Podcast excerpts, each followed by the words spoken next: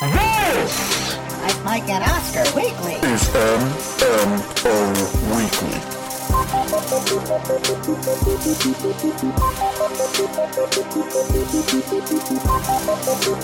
Yes, welcome, welcome, welcome. To the show that comes to you once a week, recapping the Hollywood week that was, getting you ready for the Hollywood week to come. This is Mike, Mike, and Oscar Weekly. Hashtag MMO Weekly. Hashtag MMOW. Uh, on this October 21st, 2019, we tip our hat to the Astros fans that we know on film Twitter. Nick Mundy included in that group. Congratulations. Good job. I am Mike One, co-host also Mike. We are both heartbroken Yankees fans this morning. Heartbroken.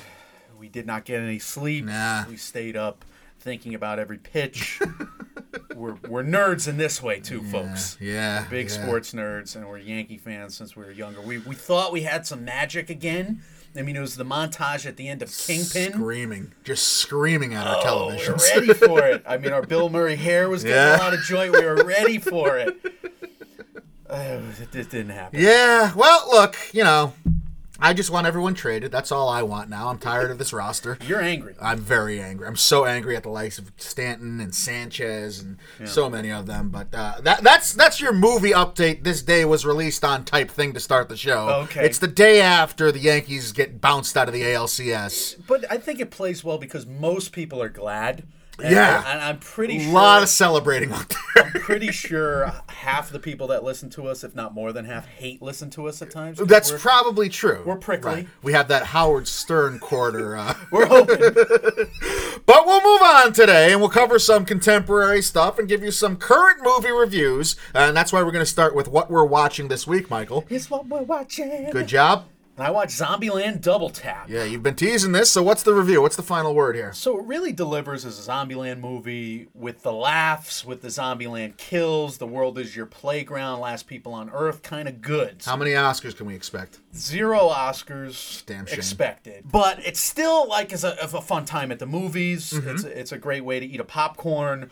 It is that uh, kind of film where you're laughing once every five minutes, and for me, if I'm getting a good laugh good once ratio, every five minutes, yeah. that's great. Yeah. that's great. I love it. It was a, it was a it was a good crowd. They were hyped. It was a million kids in this crowd, like young kids, like five year olds. Isn't it a rated R movie? Yes, zombies, f bombs, kills, murderous kills, and these kids are like, yeah. This the whole time. society. It was wonderful. Which It was, more crazy. kids, Zombieland Double Tap or Incredibles 2? Were we Well, close? We, we went to see Incredibles 2 at like an old people hour, didn't we? Smack in the daytime, yeah. Yeah. Yeah. It was an old people hour playing hooky kind of thing. Right. There was like old people, Yeah. barely any kids. No, no, no. There were kids in there. It was like Oh, kids was running around, yeah. Oh, okay, at the bottom. And now I'm remembering. Yeah. More kids at Zombieland 2, double tap. Jesus. All And. I couldn't believe it. But Zoey Deutch, star of the show, she's hilarious. No kidding. I thought uh, I thought she steals every scene, I, and I I heard going in that she steals every scene. So I was like, wait a minute, come on, how good is she? Yeah. Nah, she's really funny throughout. It, it's not the jokes that you would expect. I think the first movie had way more substance. Being about loneliness, about loss, about building a new family. Like this movie is just like, is this a rom com? Kind of, sort of a rom com. no. Is it maybe a rom com? yeah, a little bit of rom com. So that's like the the extent of the you know the substance of it, and then the finale might have might as well just had a title card before the finale. It's like, hey audience, here's your finale. Oh. So that, like, that This is work at all. disheartening. I love. I thought the first Zombieland was very clever, but it was ten years ago, and we had a, a young Right. cast, maybe with more to prove to themselves. I enjoyed the fact that it's a carbon copy of sixty five percent of that movie. Okay. And I enjoyed that. Yeah. because I enjoyed Zombieland One. Does Right. it give you anything all that new? No, not really. Other than adding some more people into the mix. All right. So it's a good popcorn movie and a fun popcorn. time at the cinemas. That's a good place to land on that. I uh, watched a bunch of movies while I watched Yankee games, and this was a very strange development for me. But it worked out like a charm because Mm-hmm. I didn't want to just totally be unproductive and watch the Yankees and just get mad. Which apparently Like I did. You did. so I watched Netflix. I watched Candyman. I've never seen Candyman before. It's a good one. I th- thought this was one movie, and then I got something completely different. Yeah. I was so surprised. Uh, I have many criticisms of 1980s white people and 1980s ho- Hollywood. Yeah. Like they're going over and doing mental and gymnastics just to get boobies in this thing. Oh, yeah. Mental gymnastics just to somehow make this movie about white people. It's great, isn't it? Like what the what are they doing? What a terrible industry. I, I, I it makes no sense. Like the most interesting characters here are not the white grad students Yeah. who take their tops off, even though they become really great actors later in life. Uh, but you know, the Yankees were getting their asses whooped that night. But I did have a fun watch of this movie. There's slasher movie goods here. I enjoy boobies.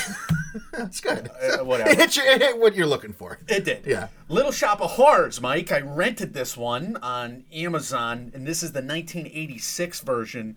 Great start, terrific music. Uh, we know that from Mean Green Mother from Outer Space. Mean green mother from outer space. 1986 87, uh, best original song half episode there that we reviewed. Mm-hmm. The bit parts from the first movie with Jack Nicholson playing the sadomasochistic dental patient was funny in the first movie as a bit part. Mm-hmm. It's not really funny when it's blown out for like a 20 minute sequence with Steve Martin and Bill Murray. I can't believe I'm saying this, but that was the worst part of the film. And you had some funny stuff leading, leading into that, but you figure you got Steve Martin and Bill Murray doing a big sequence here. It was terrible.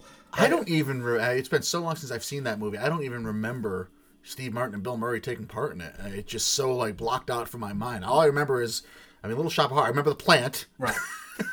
There's a plant. I remember the plant vividly, and I remember Rick Moranis. So I love the the music. I love the horror movie goods here. It really is a horror movie musical, and I, I love that fact. I thought the finale was great. Yeah. So I'm very mixed about it. I'm up and down about it. The middle of the movie's terrible. All right, so that's two horror movies down. Let's get back to your uh, weekly Succession update, and it finally went down. I mean, the finale happened. Only Succession could do what Succession is doing. Yeah. right. It, it makes you drop your jaw once every few episodes. I think it's probably better than season one. Hard to say because season one was great. It's on that level though, so this this is a show that it should be talked about like crazy. Acting MVP was Matthew Macfadyen to me. I thought he was he was hilarious the whole season. I have to just take the dive and binge this and watch it Here's what's cool. There was a new setting, like an event setting for each and every episode. There's 10 episodes and like they're on this retreat, they're on this yacht, they're going here to this mansion. Every episode was this new backdrop. And I love that fact. And then you had big things happening in, in almost every episode. I think I counted like two major setup episodes going on. But otherwise, there's major events happening. I love the way it finished. I can't wait to see season three, which is the job of a season two. Yeah. I mean, if anything, so you know, it's it's it's going to be a show that lives on. I, I'm really impressed. It's best show on TV. All right. I saw a lot of people on film Twitter and Twitter in general just loving it and loving every step of the way and being outraged and kind of mm-hmm. surprised at the finale. So that's good. Like I said, I got to take the dive in. Uh, you did some sports watching as well. HBO Go streaming on the laptop. What's my name? Muhammad Ali. This was one of the longer Yankee games, and I was able to get the whole three-hour documentary done. Wow. I will watch any Muhammad Ali documentary. Yeah. It's unbelievable. When We Were Kings is one of my all-time favorites. Facing Ali, The Trials of Muhammad Ali, they're all good. I even like Michael Mann's Ali. I know you don't like that. Yeah, I'm not as high on I'm. A big fan. So I mean, yeah, they just always. I will always watch these. It's like a bedtime story that I keep going back to. That I keep wanting people to tell me because this is a heroic life and it's crazier than fiction. It's bigger than life and bigger than fiction in many ways. I can't believe, you know, Thrilla in Manila, Rumble in the Jungle. What great sports stories. I can't wrap my head around people that are that famous and what life must be like for that. Like, you can never just go outside.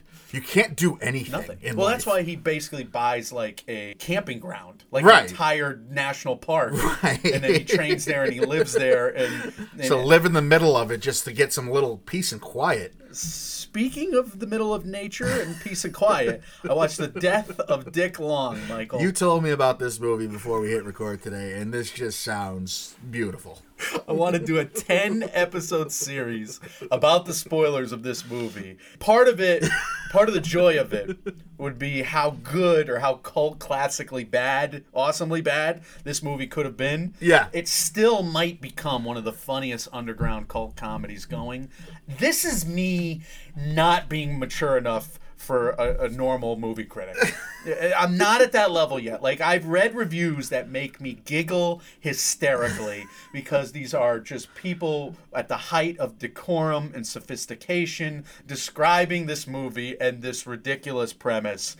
And I don't know how they're not just Beavis and Butthead laughing their way through it. Everything I can't about this seems patently absurd. Right down to the poster I'm staring at right now, where it looks like a guy standing in a field with a gigantic explosion in front of him going out from his private area. It's ridiculous, Mike, because they kind of market it in a schlocky way. right.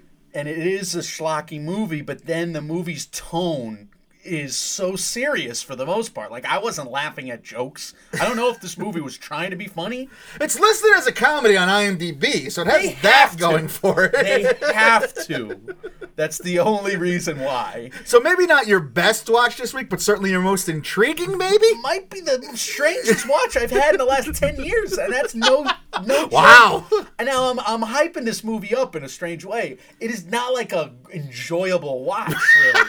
so like you're gonna go in The hallmark of every good movie. Also, Mike saying you gotta see this. No, don't go into. but You will not enjoy this. This is weird. Like this could have been one of the greatest all-time cult classics ever if they just leaned into the subject matter. I don't know what is wrong with them. All right. Well, let's uh, let's throw that into your see buy skip. Maybe we'll talk about horror movies, including this one as a horror movie. Uh, Oh, see buy is. skip, Death of Dick Long, Zombieland Double Tap, or uh, uh, I guess we'll throw Candyman in there instead of Little Shop of Horrors. All right, so that's interesting. I have to see the death of Dick Long again for our ten-part podcast uh, retrospective. On, Right, of course. You know, annual retrospective on this movie. The deep dive will no doubt give it soon. I'm curious to like watch Candyman 2. I'm like wondering where they'll go with that. I don't know if I need to see Candyman 1 again. Oh, it gets it gets ridiculous. Like I just don't get it. Like he's corporeal and then he's not. Yeah. Like he can't be touched, but then he can be hurt. What- what are they doing? Consistency wasn't a big thing with a lot of like the slashers in the 80s and early 90s. Yeah, I'm getting to that, I guess, over the course of these uh no, knowing you really. Yeah, right. it's molded my personality. You get it. So I want to see Candyman 2. Okay. I- legitimately, I don't need to. So I, I'm skipping Candyman 1 Fair. on rewatch. I guess I'd buy Zombieland Double Tap. Wow. I, I just had fun. I didn't expect that breakdown. I, I thought Death of Dick Long was going to get the buy. I'll be honest with you with your uh, glowing recommendation. I would be humiliated to have Death of Dick Long Just sitting on, on your shelf. somewhere. just because I'm an immature fourth grade mentality person that can't handle dirty jokes. just like walking by it every day and giving it the side eye, expecting it to judge you. Yeah. that. I, I can't handle it. It's What's, ridiculous. what's the best thing you watched this week, Michael? The best thing I watched this week was the fact that South Park made a funny episode again. So episode three, they did a thing with Cartman trying to get his vaccinations Oh and he my God. refuses to get them, and he's like a little kid, and it's it's great. Are they So- still taking aim at China in their episodes? Oh yeah, yeah. Oh, so That it's just going to be like one. a season long thing. That was the big one, and uh, I think they will be just like you know, Oh, and they don't care. We're gonna have a story on why they want. Yeah, care yeah, and China's being China's really just invading every aspect of our lives: sports, pop culture, movies, etc. All right, uh, I had. I, I, I can't tell you anything I watched this week because I don't remember watching anything. So you were a vintage couch potato. I this did, was yeah. Wrestling, Right. This was reality t- and Yeah. TV, and this was sports. Yeah, that's it. That was my week, and I don't have anything. Yeah, I, I, I didn't. I did sit on the couch and just get mad at the Yankees instead of watching it. You proposing this idea where you watch something in the interim so you don't get so emotionally invested, I wish was brought up 72 hours ago. I kept myself at arm's length. It was really smart. It's a genius idea. Yeah, may start doing it. Giants today. Right, Like, exactly. What, do I, think have that's to really watch smart. on Netflix? Uh, yeah. So uh, I I have nothing but rage. I got a lot of rage and anger Mm-hmm. about what I watched this week. But other than that, uh, nothing much. So I have nothing to bring to the table other than a couple D grade horror movies. I watched Silver Bullet for the first time I never because it was on Fear Fest. Yeah. My God. Any goods? I mean, Gary Busey is a horror movie protagonist in this Oh, movie. really? Yeah, he's like the guy that saves the family, and it's just bad. What level of Busey is this? I want to I- like like not very Busey. He's like you look at the guy and you're like, oh, this guy's an actor in Hollywood. Not Right. this guy's a psychopath escaped from the ward.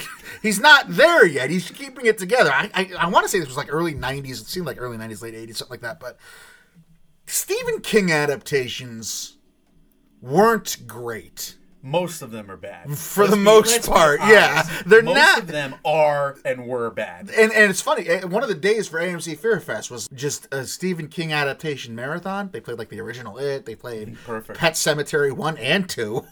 it's like, no, this is not good. Have you seen two before ever? It was on at like it started at like two a.m. and I wanted like to a- stay up and watch it, but I just didn't. A lot of green barf in that movie, apparently. Perfect. That's all I want out of it. That sounds great.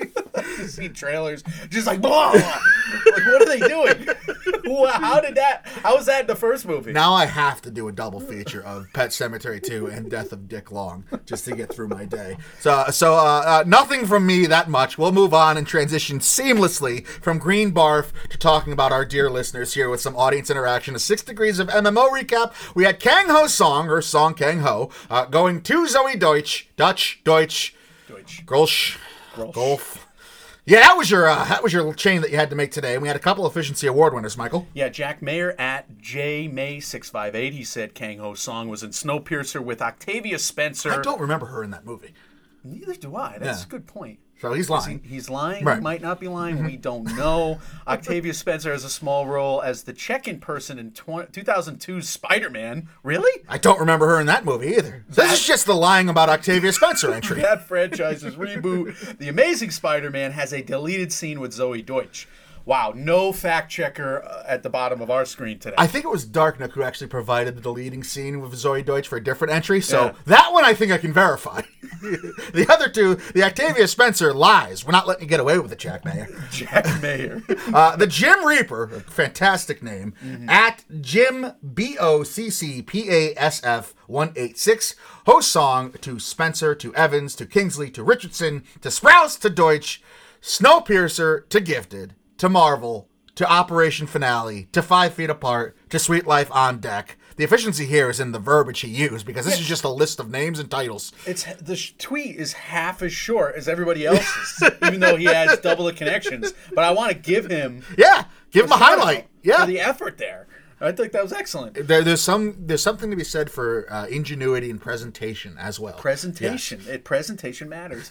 Last week's winner at Dark Nook Shop said uncredited bookends here. Zoey Deutch is uncredited as Gossip Girl, quote Gossip Girl, in The Amazing Spider-Man. There it is. Stanley cameos in all of the Spider-Mans, including those James Franco is in. Franco is in the interview with Kang Ho Song, who is uncredited as Soldier watching the interview. He uh, he provided both the clip of Zoey Deutch in The Amazing Yeah. Spider-Man and uh, the Kang Ho song cut, I guess, uh, cameo from the interview. So that was funny. That was funny. And it's a, that's a long. That's inefficient in describing it, but I get why. but that's one, two, three. Yeah. It is a one, two, three. It is. It is. Ephraim Winslow at Hayden underscore Petty. Though uncredited, Kang Ho's song is in the interview again with James Franco, who was in the Disaster Artist with Deutch. That might be a true efficiency. Just That's- bang, bang, bang. Truly efficient. Ephraim Winslow. Swamp Thing at Wojciech Weischer said Kang Ho Song played in the movie called Taisi Unjon Sa, which translated is taxi driver. Uh, sure. Again, we have no way of verifying this. I mean, we do, but we didn't. Taxi Driver is also the title of a famous Martin Scorsese production. Never heard with it. Robert De Niro, who was in Dirty Grandpa with Zoey Deutch. Dirty Grandpa. I forgot that movie existed. When Robert De Most Niro, people should. God bless him, passes on. I don't think that's going to be one of the things on his sizzle reel or his highlight reel at the Here's, wake. here's the thing. Like I was at oh, speaking of wake, Yeah. I was at a wake and my my cousin came up to me. He's younger than me. He's like, "Hey, have you seen Dirty Grandpa?"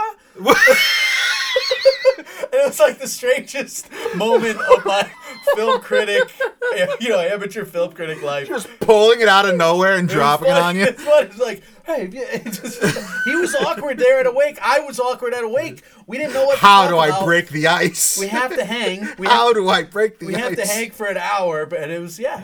Oh, I know. You've seen movies, right? uh, how about going on to Oliver Hetherington Page, who's dropped some books on our heads the last couple weeks we truly enjoy and love. The I don't know if this works, but I don't care because it's fun award is what we'll title this Yes. one. Uh, going short and sweet this time, he says. Kang Ho's song's last name is also a word for a piece of music. Yeah. Again, really tough to argue with any of the facts that Oliver brings true. up. Uh, an example of a song is Don't Stop Believing by Journey or the cast of Glee. Glee is a show created by Ryan Murphy. Also, a show by Ryan Murphy is called The Politician, which features Zoey Deutch. I- yes, to all of that, yes, that's I correct. think- I think. that I seems to be accurate. I think there's like an autocorrect in there. That- Because the cast of Glee did "Don't Stop Believing" on their show, right. Yeah, All he- right, he- so that- I think that's what he was going for. Th- There. That's why I don't know if this works, but I don't care because it's fun regardless of award. So great job as always, Oliver. The David Lynch Award left peak goes to Bill Bratsky. Bill Bratsky, twenty six twenty. My uncle molested me. Sang Kang Ho. Oop. Song Kang Ho did the voice of Alex the Lion in the Korean dub version of Madagascar, a role that was played in the US version by Ben Stiller. I love that. Stiller starred in the Meyerowitz stories with Adam Sandler, who also starred in Big Daddy with Cole and Dylan Sprouse. They were the little kid. I didn't realize that. Yeah, the Sprouse I never twins. knew that. All right. The Sprouse twins were on the TV show called The Suite Life on you Deck, go. which also co-starred Zoey Deutch. Boom. I did not know those were the Sprouse twins. As film critics and just in general as a society, we don't give voice actors enough credit, and certainly not international voice actors that have to redub all of these American movies that we go out and talk about being distributed to the Asian market. So, good job there. Great job. Uh, right Peak Award goes to Mark Burgundy, frequent flyer again, at the one Hanson, H A N S E N, Kang Ho Song, was in The Howling. The Howling Six, which apparently was a thing. I- I hope they didn't get up to that point. Like, I hope they went Howling 1, Howling 2, and then just said, fuck it, 6. Howling 6 starred Antonio Fargas, who was in I'm Gonna Get You Sucker with Hawthorne James, who was in Speed with Keanu Reeves. Little switch of the road here. Keanu, Yeah. the movie, stars Keegan Michael Key, who was in The Disaster Artist with Zoey Deutch. so there's two just Lynchian connections. There. Traveling down I a road and then just hitting a time portal and going on a different road. Howling 1 to Howling 6. Keanu Reeves to the Keanu of the film. Great job, as always, Mark Burgundy. And finally, the winner this week Yes. goes to Spooky Scary Nolan, which is the Halloween handle for at Nolan Roberts 17. Song Kang Ho is in Snowpiercer, a movie in which many people online have theorized is a sequel to Willy Wonka and the Chocolate Factory. Did you know this? I have never heard that theory, but I am fascinated by it so right now. we're looking this up yeah. immediately. How? What? If you had to guess, what's the natural progression? How do we get from Willy Wonka to Snowpiercer? Which Willy Wonka? The the original Willy Wonka? It has to be something with the bars, right? The bars they eat in Snowpiercer. Well, listen, I think that kid running that factory, Charlie. that factory, Yeah. And Gene Wilder allowing a child to run your factory. that could bring about a world environmental crisis. Just totally ignoring any kind of labor laws we have in place in this. True. Yeah. All right, I can That, see that. makes some sense. Yeah. And who knows what evils lurk in the corners and, and the failed experiments in the corners of that lab. So are the Oompa Loompas just like on a back one ca- back cabin of the train now? Is that or did they go extinct? Oompa Loompas prove my point. right? All I can They're think about enslaved as well. They're enslaved. Oh, yeah. It's, Oh. it's a nightmare. a hundred percent, and all I can think about is if our president was just like three Oompa Loompas under an overcoat. but I guess we'll go on now. But Tilda Swinton in Okja reminds me of the makeup Yes. of Johnny Depp in the Tim Burton Willy Wonka. I can well. see that. Yeah. There's another connection. All right. So we're drawing We're doing something here. Off the cuff. Off the cuff. We did not stop and look that up. Anyway, uh, the movie Willy Wonka and the Chocolate Factory is based on the children's novel by Roald Dahl, who also wrote the BFG, I hated that which was book. Adapted into a film directed by Steven Spielberg, who also directed Lincoln featuring Sally Field, who was in The Amazing Spider-Man, which has a deleted scene featuring Zoey Deutch. So brings it full circle there. What won him this award was the fact that he addressed this conspiracy Yeah. that blew my mind. Yeah, that we have to do some research on now. But that is, uh, you are the winner, Spooky Scary Nolan. Nolan Roberts, 17. You win this week. You claim all bragging rights to all things Six Degrees of MMO and our true uh, improvisation uh, exercise that we do every week. Now you're on this leather throne, which has uh, uh, has elevated, gone through a couple levels. Mike and I are wearing jester hats and ghost masks. Uh, it's fall outside. Right. It- it's very spooky. People think it's just a Halloween decoration. The paranormal investigators had come by to investigate it. Mm-hmm. Right.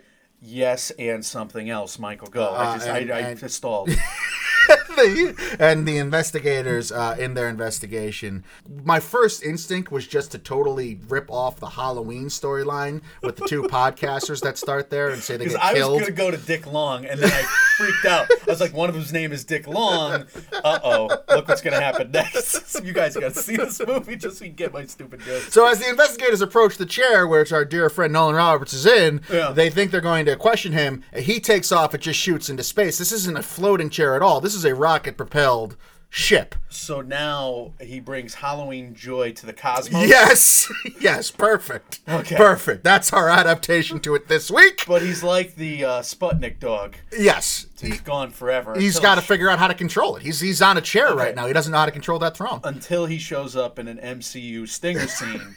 But that's where you are. Exactly. Scary Floating ball. out into space right now. God, I can't wait for November 1st to get here uh, so we can start a new throne. But uh, you are the winner, Nolan Roberts. All bragging rights, six degrees of MMO are yours for this week. Michael, what do we have to challenge the people with next week?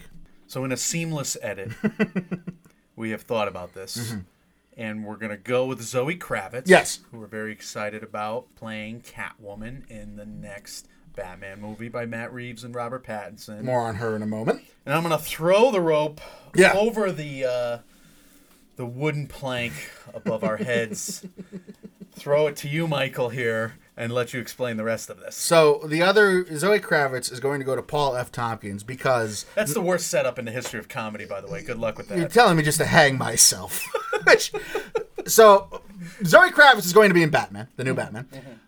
Paul Dano also going to be the Riddler in the new Batman. Uh, we have more on that later on in this episode. Paul Dano was, of course, in There Will Be Blood alongside Daniel Day Lewis, in which Paul F. Tompkins has a, a small role in There Will Be Blood. So, Zoe Kravitz to Paul F. Tompkins. That is your six degrees of MMO challenge for this week. Uh, you can reach out to us. Let us know your entries and submissions as always. Did I hang myself well? No, that was okay. That was okay. That was much worse five minutes ago when you took you know, that five minutes to explain it. Yeah. I did it quicker this time. We'll move on again seamlessly to a box office update here. El Camino did well for itself on Netflix during its first weekend. 6.5 million views in its first three days. Netflix finally released a number. It's a sizable number. Mike, you have a lot on this. Is it a sizable? I, I get. I mean, yeah, a lot. It's a millions and millions of views. But if you take the average ticket price of 2018, which was nine dollars and eleven cents, so even if you say that every two views is a different person, that's about a 30 million dollar opening for the film. If those numbers were the theater going numbers. I, I guess that's numbers to be happy with. $30 million, yay, but I, I would have thought it would have been more. And the numbers we do get from Netflix, because they don't release much often, Breaking Bad kind of pales in comparison to what Bird Box did last year. Mm-hmm. I mean, 6.5 million views over three days. That's about 15.2 million views over a full week if those averages were consistent.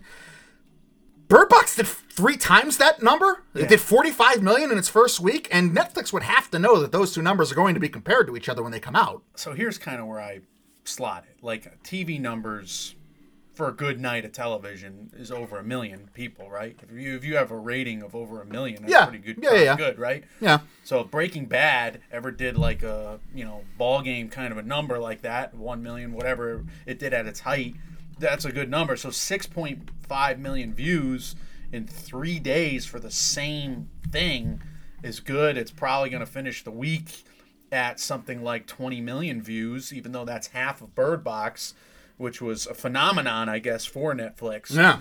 that's still really really good. That would have been like you know 70 80 million in its first week its first full week at the box office and if they're releasing these numbers they want us to know that it's 70 80 million at the box office 10.3 million people watched the Breaking Bad finale back a couple years ago when it came out. So, yeah, uh, you, you're probably hitting on something there. I just think it's odd that you, you, you take this beloved property and you're basically shining the light on how it's not up to the merits of a pretty run of the mill horror film. How many people are keeping track? Unless we keep track for them. How many of our audience members? They're, they're I'm sure they don't They're care. plugged Yeah, in. I'm sure they're they plugged in. How many of them remember that Right. Box was 45 million? I don't know. I can't believe Did 45 I just million insult our entire watched- audience? watched But no, I mean, why would they Bird remember that number? You're right. It's probably just for dweebs like us that, that host these kind of new shows. Capital Yeah. Dwee, Mike. What else we got for the top of the box office this Okay, weekend? so Maleficent, Mistress of Evil, did 36 million, well under projections, well under the 70 something million it did for the first movie. That's not good. Not good for Maleficent. Are we getting to a saturation point with these Disney live action remakes? Do people care? I mean, we have kind of postulated and theorized on the show that this Maleficent, which would assume to be a trilogy or mm-hmm. presumed to be a trilogy, is going to lead up to the Sleeping Beauty live action remake because it's one property they haven't really touched on yet. We were excited about this way of doing a live Right. action remake. Ryan L. Terry was very excited that Michelle Pfeiffer, who's in this movie, has a pet cat in this movie. I was getting somewhat excited for this film. I was thinking about throwing it into a double feature scenario. Yeah. And then I kind of did a food expedition yesterday. I, did, I ate food. As And I had opposed to seeing this movie. I had a cheat day instead of seeing Mm-hmm. this movie, Mike. I think this is a bad omen for Angelina Jolie in a way, and I think it's a bad omen for.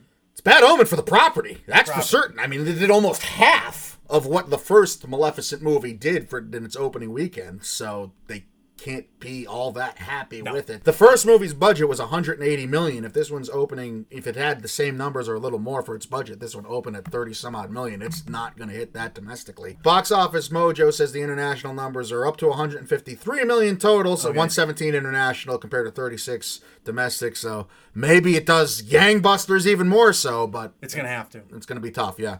Gonna have to. Joker made twenty nine point two million, still holding strong. More about that movie when we get to the Do You Care segment here. Got a couple of uh, interesting angles on what happened with that story. So Zombieland made 26.7 million in its opening weekend, which is strangely enough kind of sort of strong because its budget is only 42 million and it's up to 32 million worldwide so It's far. nice to see three movies too crossing over twenty-five million dollars this weekend. Definitely. uh, we'd like to see. You know, 2019's kind of been lagging at the box office. We've talked about that the last couple of weeks, so we'd like to see that pick up, and it should pick up with all the big titles being held until the end of this year for Oscars consideration and whatnot. Uh, so. Something to keep an eye on. You gave the Zombieland double tap review at the top of this show. I'm Seems to be a fun, yeah, fun little Fun popcorn movie. movie. Uh, the Addams Family made 16 million, which was well above projections, so that's good for them. I can't believe that movie. I really, I mean, I would have thought this did like 20 million opening, 9 million in its second week, and that's pretty much it. But it's did a 30 million opening. It's following that up by losing less than half its audience for its second week. It's doing great. 56 million thus far. Uh, doing much better than Gemini Man's doing, Mike. Oh, that boy. only made 8.5 million. It's up to 36.5 domestic. The budget is 138, and the worldwide take thus far, it's doing a little better overseas, is 118.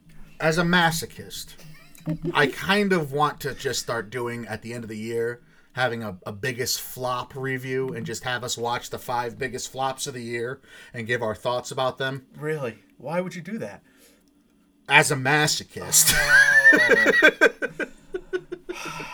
Other news at the box office: Hustlers finally crossed 100 million domestically. That did worlds better than anyone did. Somebody check on Megan Ellison at Annapurna's offices. The Lighthouse made $52,000 per theater. Jojo Rabbit followed that up by doing 70k per theater. We're looking forward to both of those in upcoming OSP episodes, so stay tuned for that. Yes, sir, and probably the next two weeks. Finally, Parasite has already made 1.8 million in 10 days after basically seven of those days, I think, I'm assuming. Seven of those days it was only released in three theaters. Wow. Anyway, the top theater count has been 33. They've So- done a wonderful job marketing it. It's Yeah. getting a lot of momentum. So even if it was released in 33 theaters for 10 days, almost 2 million is is big money. 60,000 per theater, about about Yeah, something like th- that. so that's making crazy money. Yeah, they're, uh, they got to be happy with that, and it's got a lot of momentum, a lot of word of mouth. I know people are clamoring to get their hands on when they can see it, when it's coming to their local theater. So that's really all you can ask for that type of movie, especially for an international feature that's going to have Oscars aspirations and implications. Oh, it's coming like Triple E, Mike. It's coming. I, uh, I'm very upset about all of it. You are.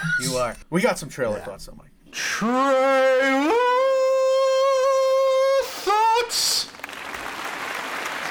New trailers that debuted this week, right after we had parted last week, Yeah. recording MMOW. The Dolittle trailer came out, so this is our recap of it now. Thank God we didn't get to it right when it came out because there have been stories that have leaked since that we need to talk about. So Okay, here's good. the premise of Dolittle. Eddie who? No, no, this is a grown-up dramatic take on the Dr. Dolittle character, complete with Iron Man. Please don't do this. Why are they doing this, Mike? Robert Downey Jr.'s accent is like D in Sunny. Sunny. I mean, it's it's not great. going from one dialect to the next. It's so strange. That coat was used in Sherlock Holmes. What is he doing in this film? Why is he doing this film? Would be my question. What but- is going on? literally the first? He's thought. not singing. I, I hate bashing movies. We know this. I, I do, we, too. we both don't like doing it. But the first thought I had after watching this trailer was this has to be a January release. and sure enough, Oh God, it feels. I mean, like this is the stereotype we talk about when it's like eh, not great. Put it in January. And you know what? Like friends like Ryan L. Terry have come to us and saying like this January seems better, and I would It agree does. It does. Yeah. We and we talked about this when we were in the Dolomite Theater looking at previews. Bad Boys for Life, the Rhythm Section movie. I'm curious about a couple more. There's a couple horror movies Mm-hmm. there coming out. I'm like looking up for this January, and then we Yeah. get a trailer like this, and it just seems like a half-ass attempt here to give us something close to what was a classic for me in my childhood. Yeah. I know my mother; it's one of her favorite movies of all time, and we get these cartoony nonsense animals with obvious green screen, screen backdrops on the high seas on this island. Doesn't look great. I don't know what's worse, the Dumbo circuses and train settings or these backdrops. I mean, is the VFX not done yet? That they make it look so stark. I mean, all the. the I'm so glad terrible. you ask. So, I said there was stories that came out about this, and there is truly reason to be worried about this film. Mm. Someone claiming to have been on set and worked on set for this film went on Reddit after the trailer's debut and basically confirmed all the fears that this trailer suggests and brings up. Uh, the production was apparently a mess. The director's gig changed hands halfway through, and much confusion was had about whether the what the point of the camera placement was and the interactions between certain characters were overall. This is from a quote from Reddit user Goofyface. It was deep in production hell last year. They started filming scenes before they had even planned where the animated animals would be standing. We were gone before another writer came on board, thanks to Gaghan's, the ri- original writer director's hatred for all things pre production. So I can't attest to the state of things now, but man, if it's even remotely watchable, then the new guys deserve some fucking medals. That's a quote from a person that was on set. This person would go on to describe how the original director, who would eventually be fired, wanted to replace the entire pre visual department halfway through shooting, and mm-hmm. even almost punched out an expensive 8K television because a VR talking goose wasn't shown on screen during a scene, despite the fact that he himself had demanded that the VR talking goose mm-hmm. not be shown on screen during the scene. All of this is happening before I tell you that the listed budget for this is $175 million, and it looks like Robert Downey Jr. and wife have a personal stake in this as they're listed as producers. I think Universal has a gigantic flop on its hands. Universal, they've been misreading some, Yeah. some audience signals of late. They've been struggling. They've had some magnificent flops on their hands over the last year, and it's unfortunate because I, you know, I, I loved what they did in the '90s and 2000s in many cases. I mean, they're a big studio for a reason, Yeah. right? They've done enough to get kind of that cachet and get that money, but oh boy, I am hung up on the fact that this user's username it's great. is goofy goofy face. Yeah. Like, I mean, is this are they trying to be the deep throat of the film industry here? Sloppy Ding Dong Head. And from the uh, source on the ground, Sloppy Ding Dong Head said, Did you "What talk- are they doing? Did you talk to Goofy Face? Did you talk to Goofy Face? Dun-na, dun-na. What are they doing? This is ridiculous. I can't take you seriously, Goofy Face. I love it. I love it. I hope glad the, I hope the somebody deep does. throat names get. I mean, deep throat is a ridiculous name. It is a ridiculous name, but it's also kind of effed up. Goofy Face. It's just like, what are we doing? He's got a goofy face. Lady and the Tramp is the next trailer. Thank Here's the God. premise. Yeah, and we needed this uplifting after what we just saw with Dolittle. The premise: Lady and the Tramp, but make it the greatest movie ever by featuring real dogs. Mike, I want to live in this movie. So good, so cute. It's one of the first trailers in a while where I want to be a human character in this story. If they have reenactments of this movie places, I'm not an actor. I am not a performer, but I would like to live in this fantasy with all these dogs and How- just be be a person whose sandwich gets took. How is this not an attraction at Disney World right now? You just go into an Italian restaurant filled with dogs. Dogs Who would want? Yeah, tramps and I mean, give me a break. I, that that line would be out the door. And I need, like I said, I needed this trailer after the Dolittle nonsense. This looks so adorable. It's streaming Mm-hmm. on Disney Plus November twelfth. I thought this was going to be a theatrical debut, but apparently not the case. Now, Disney Plus uh, is forcing us to buy it once again. Yes. This is its most dastardly, Yes. irresistible ploy yet. Absolutely true. Tessa Thompson and Justin Theroux, they're the voices of the protagonist, Lady Anne Tramp. There. Charlie Bean, he most recently directed the Lego Ninjago movie. He's the director of this. This looks absolutely adorable, and it's capable of making me believe in love. I believe in life and love. I think the two best parts of this story, too, they're not even accentuated in the trailer. We don't even get to see the food I that they're gonna it. eat. I knew it. It's uh, yeah, it's a great looking sandwich, and it's a phenomenal looking sandwich for Not a dog. meatball in the trailer. I'm talking to too many bro friends lately because I keep saying phenomenal on the last few podcasts. But there's a meatball in the trailer, but it's not enough. I want the spaghetti. I want it all.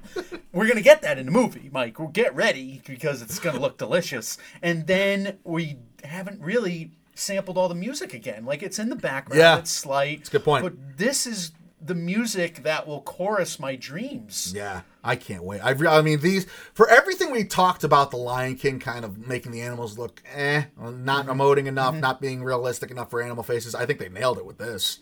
I mean, the, at least from what I saw in the trailers, these Love dogs look like dogs. They look like dogs. They're emoting. Yeah. The doggies have much better acting chops than lions. let's just say. Just proving once again that canines beat felines. I mean, that's just the science of the world. Yeah. Win. We are on that hill. We're on a few hills here at Mike, Mike, and Oscar. That is one of them. Uh, next trailer now, Mike. Terminator Dark Fate. Red Band trailer. We can't. No. I, I refuse. yeah, we're not doing this. We're not doing it either. This I be- was in. This would be the fifth, fourth or fifth different trailer. We're not doing it. I was in after the first trailer. I refused to push play. Yeah. I'm sorry.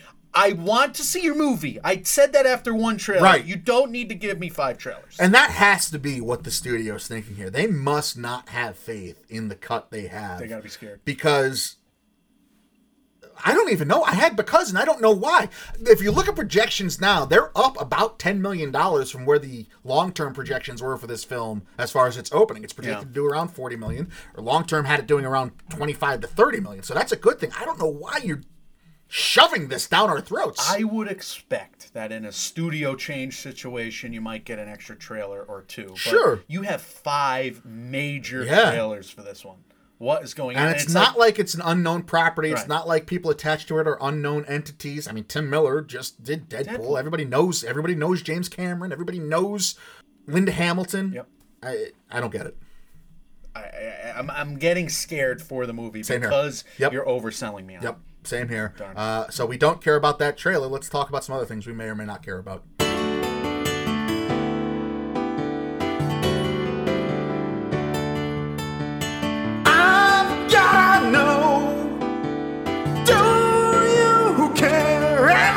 Why should we? This is the Do You Care segment. This is where we take news stories of the week and we ask each other, do we, should we, or will we care about them? The way we start every Do You Care segment. I'm gonna have to start looking at different adjectives, but I ask Michael here, sweet, charming, childlike, wondrous Michael. Schmeichel. That's his name, Robert Schmeichel. About the upcoming releases this week in theaters and otherwise. Nationwide this week releasing, we have Black and Blue, mm-hmm. Countdown, and the current war director's cut. That should raise some red flags. we already have a director's cut. we're, we're just releasing the director's Yeah. cut. Because the cut we tried to fumble was awful. We've ruined this movie. So we'll at least go back to the original vision and see if you can handle that much. Matt Neglia put out a review for this movie online. Go read that. It's really great. From Next Best Picture. Black and Blue has 56% on Rotten Tomatoes. Mm-hmm. Mike, a rare no. I don't care about any of these movies. I know. How I'm about not- that? I'm not going to see the Bruce Springsteen Western Stars. Isabelle Huppert. It's a very middling movie with the Frankie. We we kind of weren't happy. It when inspired we no desire in us when we saw the trailer. Yeah. It's like Brendan Gleeson. They're in paradise with Isabelle Huppert, and who's in love and who's not, or who's a mother or who's a father. I don't care. It's a confusing. We don't know the relationship between the characters. That wasn't. It was a bad trailer. Yeah. Yeah, I don't care. But the only thing I care about is uh, Dolomite is my name's coming out on Netflix this week. Go back listen to our review. Girl Yeah. on the third floor with CM Punk, but That I'm very interested in. and I will be watching. That. So you Yeah, care about one I care thing, about I care about one thing. I want to watch Dolomite again because I just laugh so much. Mike Zoe Kravitz. Love that movie. Zoe Kravitz Yes. is cast as Catwoman. Paul Dano was cast as the Riddler. You care? I care about a couple things and a couple angles on this story. Let's start with who was supposed to be the Riddler first. Jonah Hill, there's a lot of outrage online directed at Jonah Hill after he passed on being part of this Matt Reeves Batman movie. And the cited reason was that he, Jonah Hill, wanted more than the $10 million the studio was offering him. I don't understand why people are mad at him for that. I mean, what's the budget on this movie going to be? 200 million? Mm-hmm. Maybe more? Mm-hmm. And it's likely to gross what? Half a billion le- at the minimum in the worldwide box office? So if it's a bad movie. If I'm someone of Jonah Hill's stature and I'm tying myself to a character that's brought Jim Carrey a lot of, you know, negative press and derision over the years, or that Danny De- DeVito perfected in The Penguin, if I'm playing the Riddler or the Penguin, because it wasn't clear which Jonah Hill was in the running for there, yeah, I'd want more than $10 million too to make sure I get my share. Yeah, so I mean, I, don't understand movie- the outrage. This movie breaks even based on the fact that it's a Batman movie. Right, exactly. No matter what. Exactly. It's terrible. You're right. Mm-hmm. It does. So I, I, I don't understand that. I don't think people should be mad at him for So that. So how did they screw up Justice League? That's that's for another show. Uh, so yeah, I kind of care too. I think Paul Dano's had a really fun career. He's had a strange career. I think he'll be great. I think he'll do well. I love Zoe Kravitz cast as this. She is like a meld between Halle Berry and Michelle Pfeiffer in so many ways, isn't she? I wasn't crazy about her when she first started on screen. I Mm-hmm. was like, oh, she's a fun, fresh young face. She looks like an interesting actor. I didn't think she was doing above and beyond. I'll tell you, Mike, ever since I saw her season one of Big Little Lies, Mm-hmm. I think she stepped her game up immensely. And I'm not, I, I don't know, maybe that's because she was rubbing shoulders so often with the best of the best, Laura Dern's, Reese Witherspoon's, etc.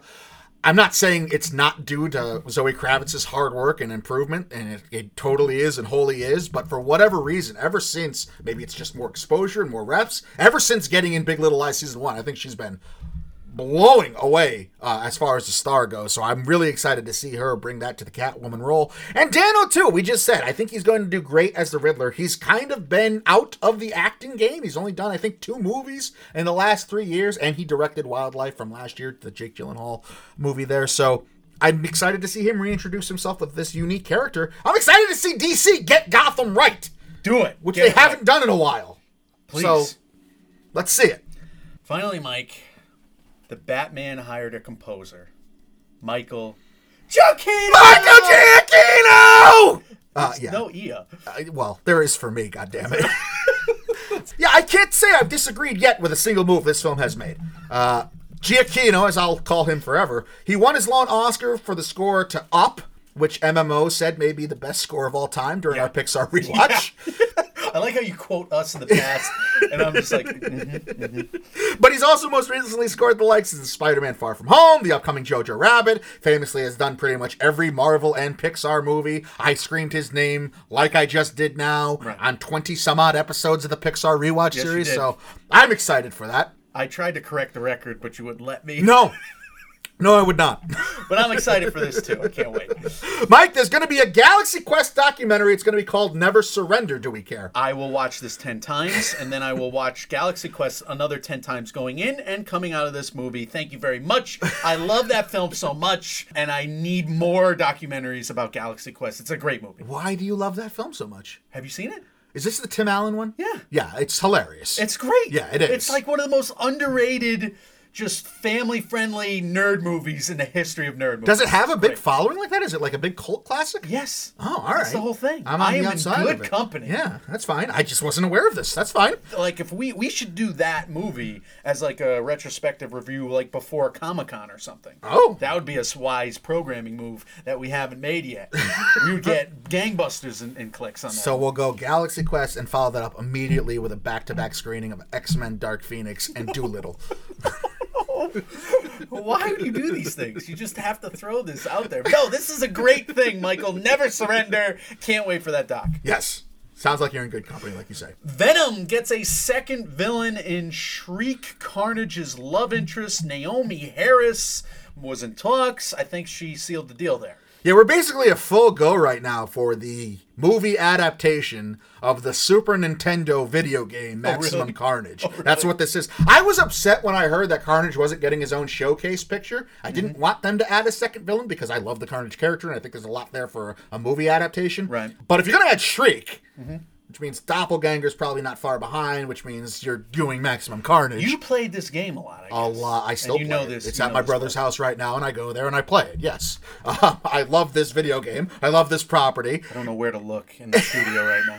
Where- and it's a it's a fertile ground to build a Venomverse around. And if you ever bring in Spider-Man, there's plenty of baddies for him to fight too, and he can team up with Venom, and then Venom can turn on him, and they can have their own movie. such it's great. I'm such a hypocrite because you know you don't get my nerddom, and I just gave you shit about not Yes. getting my nerddom about Galaxy Quest. You're like, what? This is a thing? Well, I just wasn't aware of it. and yeah. I didn't. I don't. Yeah, it's just totally. And I, this was like seconds later, not minutes later. Seconds. The next later. story, actually. The next story. After I got mad at you for doing something to me, you just. I just did it to you. Yeah. Right back. Yeah, well, that's, that's human right. beings, folks.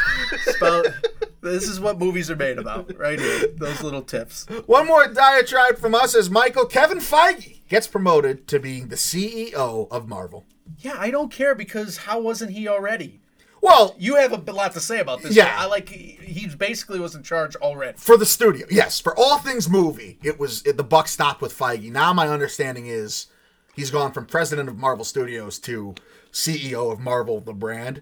So he is the buck stopping Okay. with comics and TV shows Really? and movies, probably video games, any kind of licensing adaptation.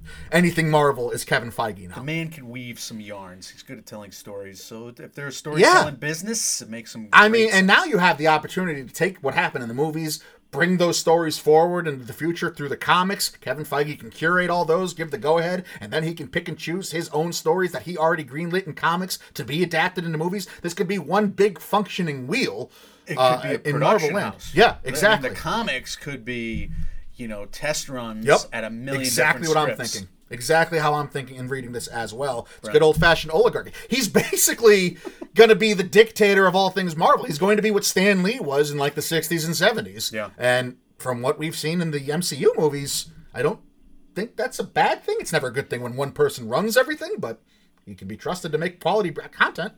If the if it's a good king, the kingdom thrives.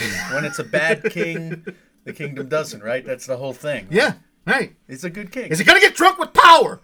good? Bad. And then that could be its own movie. so really, we all win. I do care that the Hollywood Film Awards is giving the Blockbuster Award to Avengers Endgame, and here's why I Yeah, care. tell me. Because I'm deeply saddened by this. It's not getting Best Picture buzz overall. It's getting put in this popular movie slot, this blockbuster movie slot. I'm very upset. The more I think about the Robert Downey Jr. campaigning for, or not campaigning, or not not Yeah, campaigning for Best Actor campaign. because I thought they should have played some games with this. Put him in supporting actor. Say it's a you know it's a uh, Ensemble piece. ensemble piece. That it's a screen time thing. See if you could have gotten you know momentum on that in a year where you didn't have any obvious people winning this thing already. It wasn't sewn up that best supporting actor category because this movie to win best picture was going to need acting nods. I agree with you why they didn't. I mean, it makes good sense. I'm just very upset that Avengers Endgame is not on the level of Best Picture consideration that other movies are because I thought that was a kick ass, great film on many levels. I'd have to go back and confirm this. I think there has not been a Best Picture winner without an acting nomination since Slumdog. I hmm. think I could be way off base, so don't quote me there. But it's going to be a tough hill to climb. Look, all I care about for this movie, really, I hope it gets a Best Picture nomination, but it has to get a screenplay. It now. still could That's get where I stand. It still could get a nomination. Sure. It still probably will. And, and sound effects and VFX, that'll probably happen as well. I just I was hoping for more. I thought, Yeah. uh, I, I don't need it to win like recurrent Return of the King sweep level Right. wins. I don't think it was going to do that anyway. No. And everybody, you know, it's not supposed to be Return of the King. Shut up. No, I, I think the fact that this was a gr- the best superhero movie yet, in my Ever. opinion, ever. This should be up there, and, I, and that's over the Dark Knight in my book. That's over you know uh, a, a bunch of great movies in recent years. And why is it the best? Because it's so emotionally investing, Martin Scorsese. That's true. Yeah, I agree with you. Mike South Park is nearing a streaming deal that will likely net them 500 plus million dollars. Why are people surprised by this? Well, This is the- Seinfeld, yeah. Yeah, this is the biggest non-story to me. South Park's been on for 22 years. They're going to have over 300 episodes soon. That's close to double that of Seinfeld. Netflix just paid a billion dollars for that. Mm-hmm. It's 70 more than Friends. HBO Max just paid almost half a billion dollars for that. They have a huge passionate fan base. You are indicative of that. Sure. Uh, and this season aside, they're usually reliable for high quality, hilarious content. And guess what? Getting in bed and into the good graces of Matt Stone and Trey Parker, the guys that have had nothing but massive success through every medium of entertainment, through Broadway, book, film, movie, TV shows, not a bad thing. Mm-hmm. So, yeah, Makes it should probably get a half a billion dollars. if Seinfeld is worth a half a billion dollars, then this could make some sense. Yeah. We're homers on this one in a way.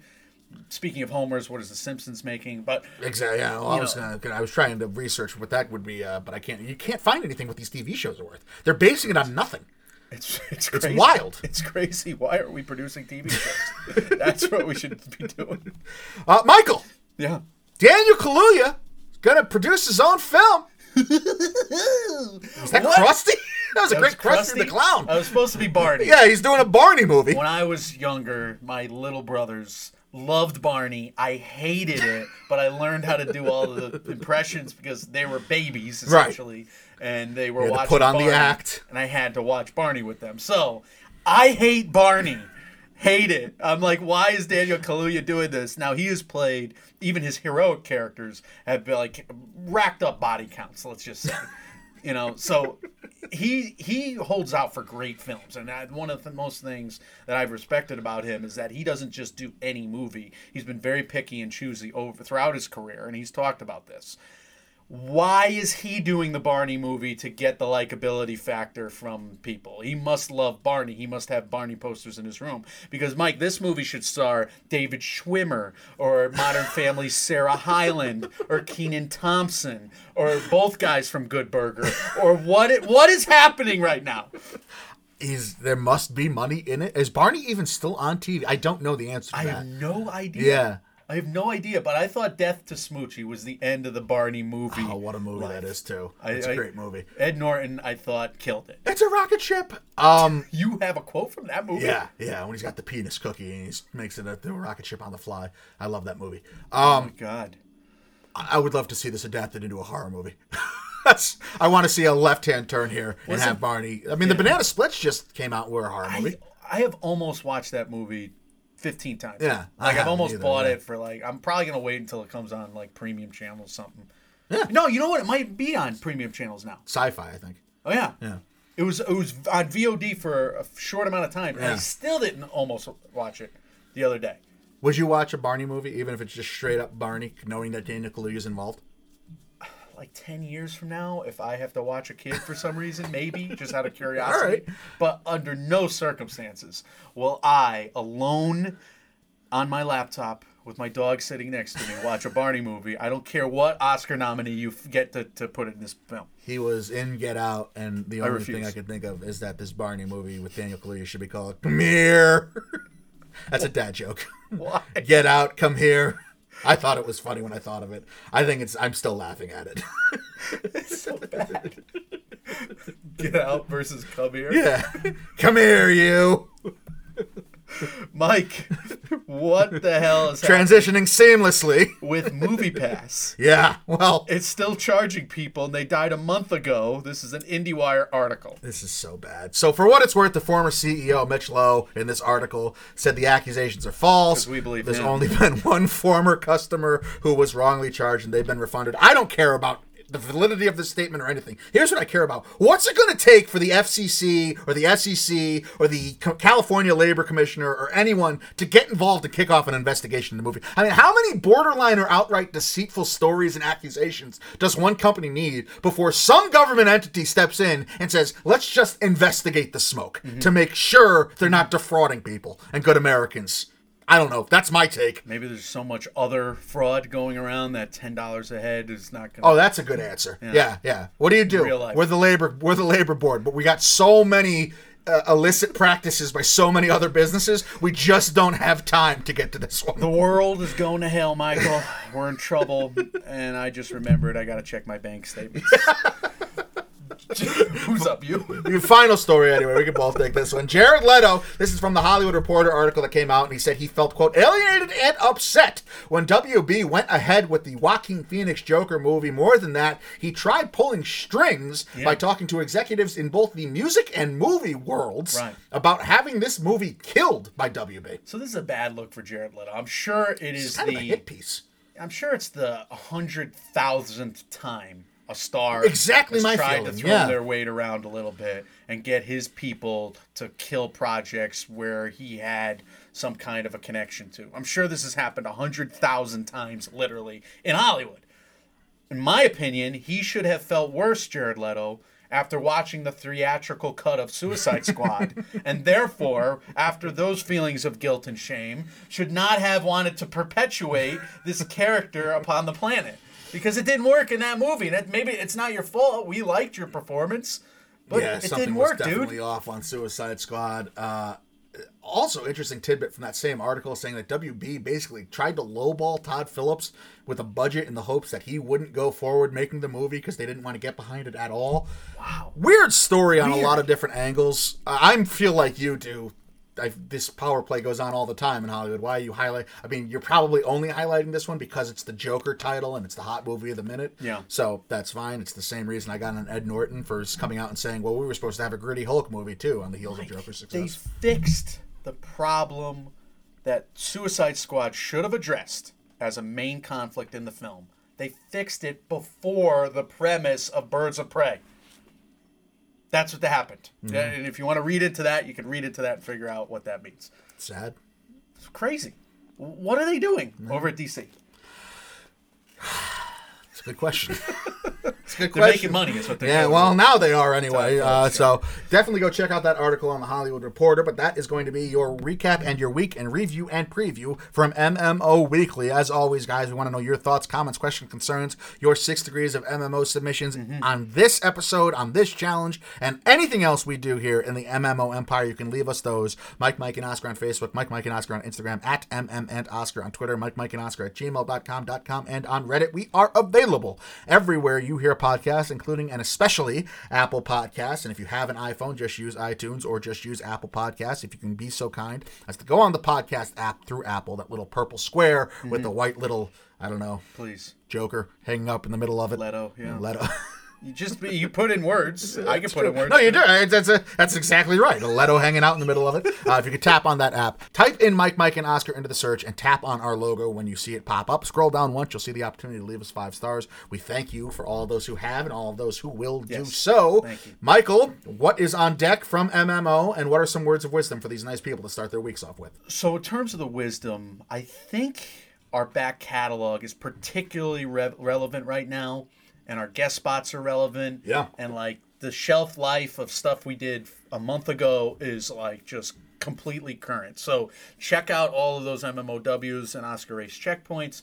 Check out our recent OSPs, Oscar Sprint profiles, because we've reviewed Dolemite and Parasite and Joker's still doing well, and, and a lot of movies that are still playing to good box office Yeah. and movies that are coming out this coming week on Netflix, like Dolemite. There, so please, I think uh, check out our back catalog. We've also been doing some guest spots. IMDb Journey for all the horror.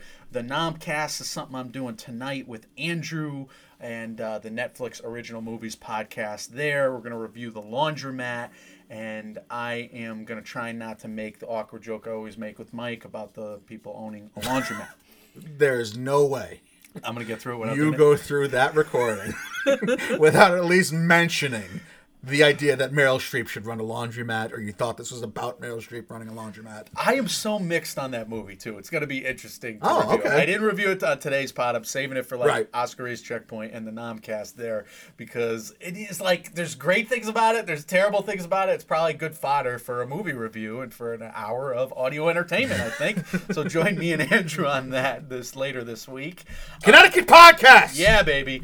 So, in terms of what's to come now, we have a ton of OSPs on the schedule. Jojo Rabbit, The Lighthouse will be the end of this week, we hope. Yeah. Harriet, Ford v Ferrari, A Beautiful Day in the Neighborhood, Knives Out. Those are kind of the the ones I'm guessing we're definitely going to do, but there's also Honey Boy and a bunch that we'll probably get to over the next two months, whether in its own episode or on an Oscar race checkpoint.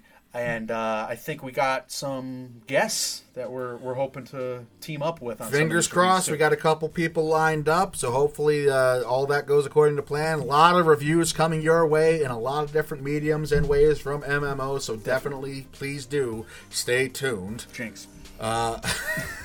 Guys, when reality sucks, you can come watch movies with us. We are Mike, Mike, and Oscar trying to make award season year round without the stuffiness. I was going to make a sports joke, but I just have nothing. You just flashed like I did to Altuve, rocketing the Oh, ball, Jesus Christ. mashing the high pitch. I'm sad now. And Aroldis looks so good against the first two Yeah, batters, too. thought sure. Uh, bye! See ya.